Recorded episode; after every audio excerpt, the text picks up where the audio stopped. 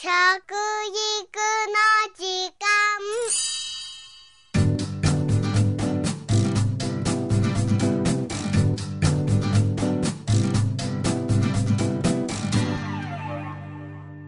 服部幸男です。食育の時間ポッドキャスト。今月は6月に佐賀県で行われました。食育推進全国大会のパネルディスカッションの模様をお送りしております。4回目となります。今回は会場の地元佐賀県佐賀市から川添児童館親子クラブ会長の伊藤ひとみさんのお話です。伊藤さんは子育てサークルコロコロクラブを立ち上げその活動の一環として自分たちで作った農園での野菜作りを通して食育活動を行っております。お二人のお子さんのお母さんでもいらっしゃいます。子供やお母さんたちを相手に食育を実際に指導する立場からこのご意見をいただくことになりました。では伊藤ひとみさんのお話をご紹介しましょう、えー、川添児童館の親子クラブにで会長をしております、えー、伊藤ひとみと申します。あの専門家の先生方に囲まれてですねちょっとあの恐縮しておりますが、えー、私たちのですねクラブにおける食育の取り組みについてということでお話をさせていただきます。先ほどあの服部先生の方からですね食育って何だって聞かれた時にあの親子料理教室ですとか、まあ、あの野菜の栽培と言われましたがまさにそういうこともやっております。とですね、えー、ご紹介の中にもありましたけれども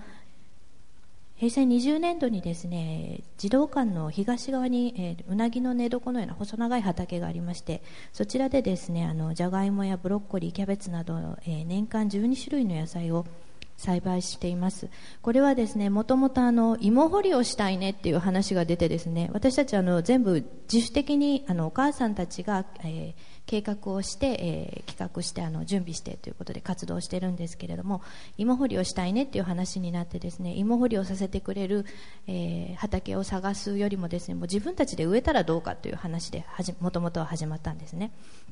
それで、まあ、あのさつまいもだけじゃなく他の野菜も植えてみようということになったんですが何しろあの子育て真っ最中で小さい子を連れての活動ですので全くあの素人でもありますので地元のあの老人クラブのおじいちゃんたちおじおじいちゃんおばあちゃんたちのですね協力を得てですねあの畑を耕すところから始めました。そしてですね、まあ、あの親子で種をまいたり水をやったり草を取り草取りをしたりですね、えー、そこであの収穫の楽しみや喜びを味わえたと思っています。しかしですねやはり反面ですね自然が相手ですのであの真夏のすごく暑い時期にあの草取りをサボってしまってですねすごくもう畑が草ぼうぼうになってしまったりとかですね人参やあの大根なんかは種をまくんですけれども小さい芽がたくさん出るんですね。でそれをですね間引きするときに子供にどうやってこの生えてるものをどうやってこの抜く？なんで抜くのってやっぱり子供は思うんですね。それをこうどうやってお母さんたちと相談してどうやってこのこれを説明しようかとかですね。あと無農薬で栽培してますんでキャベツやブロッコリーには次から次へとモンシロチョウが飛んでくるんですね。そこであのお母さんたちはですねあの虫が苦手なお母さんたちも割り箸片手にあの毎日毎日ですねキャベツとかブロッコリーの葉っぱの後ろであの青虫をですねもう嫌いな人ももちろんいるんですけどみんな我慢してですね あの取ったというあの思い出もあります。やはりですね無農薬栽培というのは簡単に言うんですね。やはりあの子供が小さいですから余計そういう無農薬の野菜を食べさせたいという気持ちがすごくあるんですけれども簡単に言うんですけどやるとすごく難しいんですね。だからどんなにあの農家の方がですね、え手間暇をかけてそういうあの栽培されてるかっていうのがよく分かりました。それでやはりあの収穫をするとですねそれをみんなで味わう楽しさというのがありましてブロッコリーや枝豆なんかはですねもうそのまま茹でて食べるんですけど普段野菜なんてほとんど家で食べないのよっていう子までですねもう美味しい美味しいって言ってどんどん食べるんですよ。で夏になるとですね、まあ、トマトとかキュウリなんかそのままあの取ってきて洗って食べれるもんですから普段はもうあの児童館でですねスナック菓子なんか食べてる子もきゅうりを片手にも丸かじりしてるわけですね。もうなんかやっぱりそういう様子を見るだけでああやってよかったなと思いました。それで、えー、子供のためにですねもともと野菜作りを始めたんですけれども実際あの私たちあのやってる時に枝豆を植えようって言って黒豆の枝豆を植えたんですね。ですると一人のお母さんが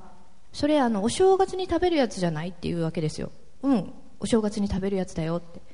え今日枝豆を植えるんじゃないのって。えだからこの黒豆の枝豆を植えるんだよ。いやそれは黒豆でしょって。枝豆じゃないでしょって一生懸命言うんですよ。いや、だから、枝豆は、えっと、って、あの、大豆のその早熟したのを収穫するのが枝豆なんだっていうことから説明しないといけない。そういうお母さんもいるんですよ。また別のお母さんはですねあのキャベツとかを収穫するあのキャベツがこう育ってる様子を見て私たちがなかなか巻かないよね葉が巻かないよねっていう話をしてたらえ？あれって農家の人が紐でこう縛るから巻いてるんじゃないの？とか本当にそういうことを言うんですよ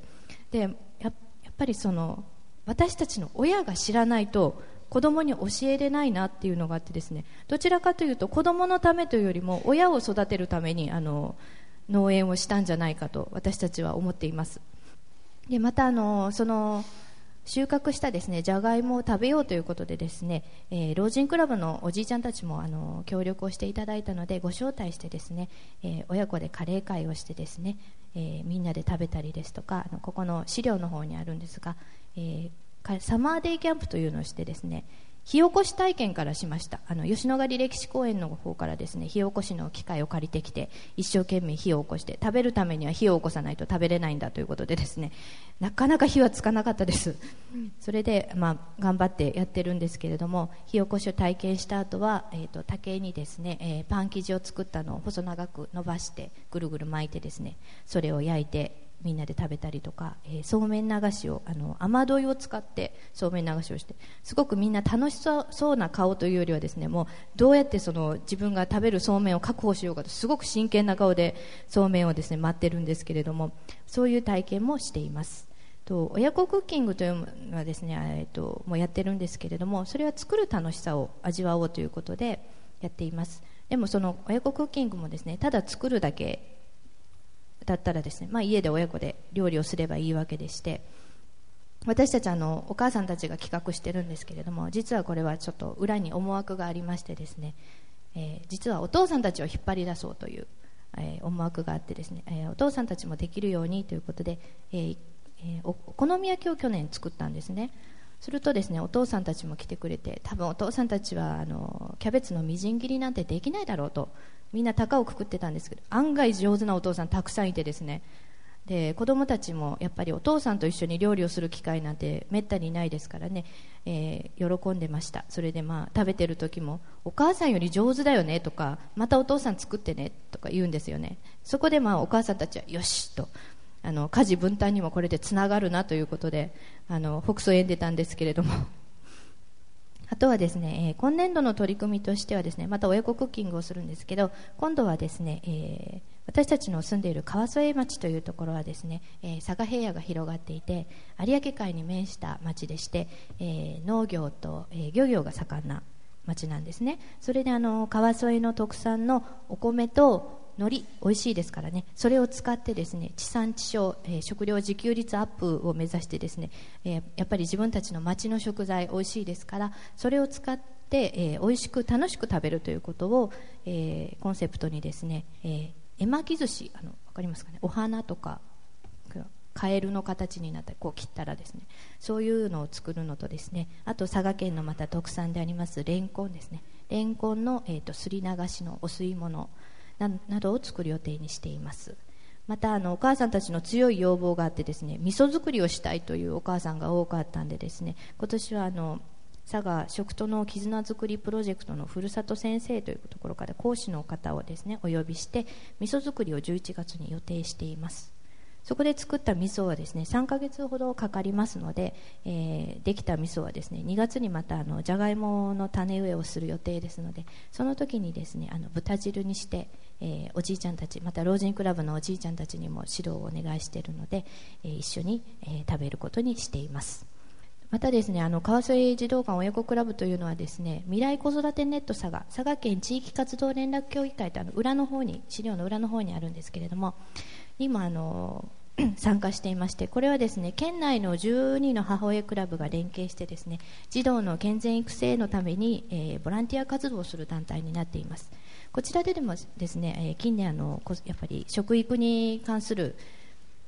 関心が高いということでですね子育てのミニフォーラムをやっています。こちらでではですねハッピースマイル大賞といってですね、えー、家族の家庭の食卓で工夫していること例えば嫌いなものを食べさせるためにこういう料理の仕方をしていますとか楽しく食べるためにこういうお弁当を作りましたとかですねそういうのを募集して、えー、そういう、えーそういうあの取り組みに対してハッピースマイル大賞ということで表彰式を行ったりとかですね。またうちのクラブだけじゃなく、えよそのクラブでもですねいろいろ食育に関する取り組みをしていますのでそういう、え家庭えー、各クラブのですね食育のパネル紹介ですとかあとまたあの食育ワークショップということでやはりあの箸作りマイ箸作りですね、えー、を、えー、やったりしています。と私たちはですねあの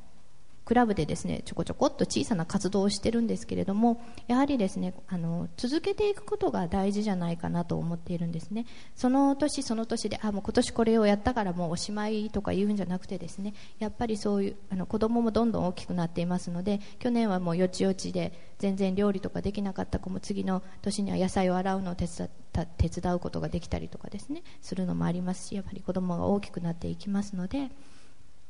そういったそういった意味でも続けていってですね。それをまたあの家庭に持ち帰って家庭のまだ団らんですとか、えー、親子の触れ合いのきっかけになったりとかですね。あとあの老人クラブのおじいちゃんたちの協力を得てるというのはですねやはり地域とのつながりというのもすごく子育てには大事だと思ってるんですね。えー、なかなかあの今、地域力というのが低下していてですねあの近所の子供の名前も全然わからない。この子は誰どこのうちの子だろうっていうぐらいでですねそういうのをなくしたいなと思ってですねやっぱり町の子はみんな我が子ということを合言葉に、え、活動してますのでそういう意味でもですね地域とのつながりを深めていきたいと思っています。えー、川瀬児童館における、えー、食育の取り組みについてはこういう感じなんですけど私自身ですねもうあの家ででですねあのもう主婦として専業主婦としてあのやっていますが、えー、家でできる取り組みとしてですねうちの上の子が今幼稚園に行ってるんですけれども、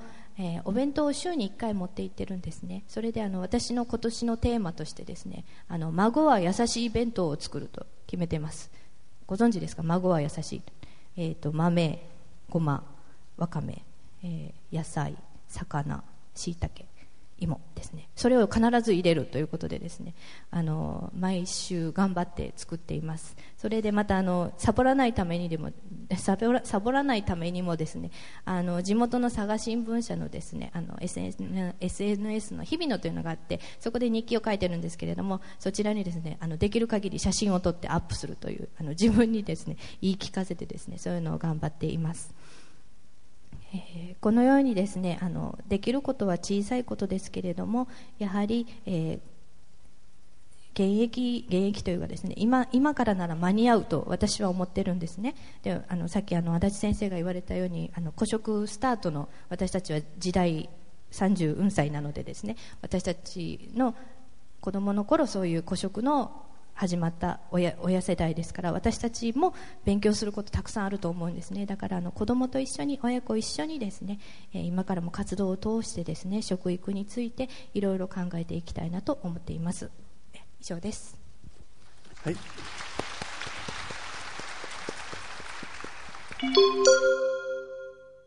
佐賀県佐賀市で行われました第5回食育推進全国大会のパネルディスカッションより川添児童館親子クラブ会長の伊藤ひとみさんのお話でした。小さいことかもしれないけれども続けることが大切だと伊藤さんもおっしゃっていましたがまさにその通りなんですね。頑張っていただきたいと思います。さて次回はいよいよ5人のパネリストによるディスカッションの部分をご紹介したいと思います。どうぞお楽しみに。食育の時間服部幸男でした。おし